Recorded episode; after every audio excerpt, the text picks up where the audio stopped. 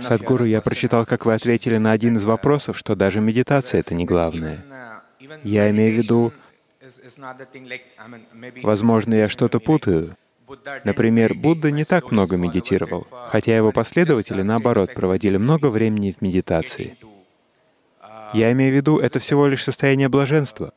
Я медитирую и испытываю большое наслаждение и восторг, и это ощущение остается со мной на протяжении всего дня.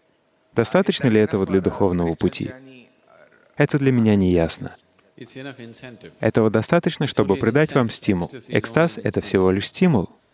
Если бы медитировать было больно, стали бы вы этим заниматься? Нет. Если вы ощущаете внутри себя блаженство и восторг, это лишь стимул, это не конечная цель.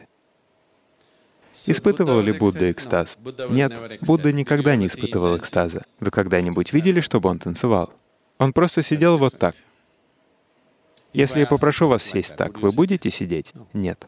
Вам нужен стимул. Так что эти приятные переживания внутри вас — это стимул.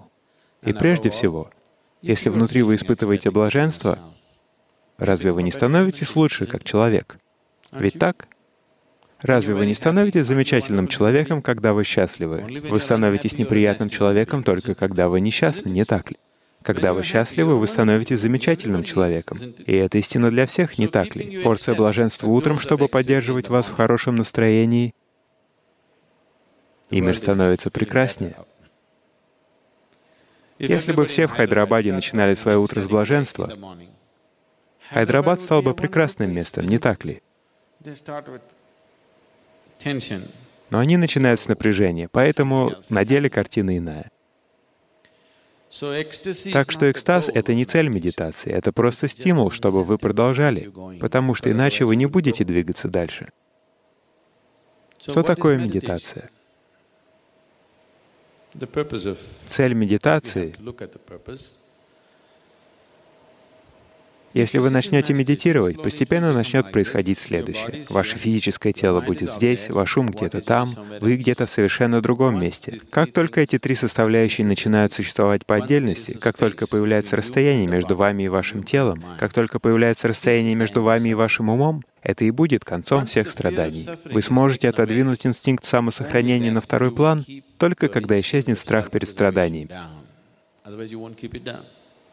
Пока будет присутствовать страх перед страданиями, вы не сможете справиться с инстинктом самосохранения. Вы не духовны по собственной природе лишь потому, что слишком сильно полагаетесь на ваш инстинкт самосохранения. Он постоянно пытается сделать вас словно пузырьком, отгородить от остального мира. Он не желает ни с чем вступать во взаимодействие. Так что пока вы не усмирите свой инстинкт самосохранения, вы не сможете обрести духовность. Вы не сможете увидеть жизнь как единое целое. Вы всегда будете как нечто отдельное, словно в ловушке. Вы замечали в своей жизни, что когда вы счастливы, вы ослабляете свою защиту, не так ли? Когда вы несчастны, вы с головой в обороне. Когда счастливы, защита немного ослабевает, не так ли? Когда вы очень счастливы, она исчезает полностью. Вы замечали это? Вот почему вы хотите быть счастливыми только в компании определенных людей. Потому что вы не знаете, как просто быть счастливыми. Вы все еще знаете, где нужно поставить жизнь на паузу, когда это необходимо. Вы хотите быть счастливыми только в окружении конкретных пяти людей, потому что вы думаете, что это единственная безопасная атмосфера для того, чтобы быть счастливым, потому что вы всегда воспринимали счастье как состояние уязвимости. Представьте, что вы идете по улице и улыбаетесь всем подряд. Люди будут смотреть на вас вот так. Почему? Почему им сложно улыбнуться в ответ? Что они потеряют? Они думают, если я улыбнусь, то он сможет меня использовать. Что он вам сделает? Если он попытается вытащить ваш кошелек, вы сможете его остановить. Пусть даже вам улыбнется карманник. Почему вам трудно улыбнуться в ответ? В чем проблема? Просто попробуйте это сегодня. Выйдите на улицу и начните улыбаться. Люди будут смотреть на вас вот так, они будут удивлены. Кто-то делает их уязвимыми перед жизнью. На улице все хотят быть неприступными, а жить только когда окажутся дома. Так не бывает. Через некоторое время вы и дома станете словно камень. Если вы хотите быть живыми, вы должны везде в этом упражняться, не так ли?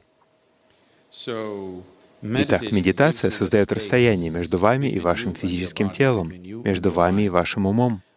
Любое страдание в жизни человека приходит либо через тело, либо через ум. Вы знаете какие-то другие виды страданий? Есть только два вида страданий, не так ли? Как только вы создадите дистанцию с телом и умом, это станет концом страданий. Вы будете готовы исследовать другие измерения жизни, только когда страх перед страданиями исчезнет из вашей жизни. Иначе, что бы я вам ни говорил, вы будете искать только безопасность.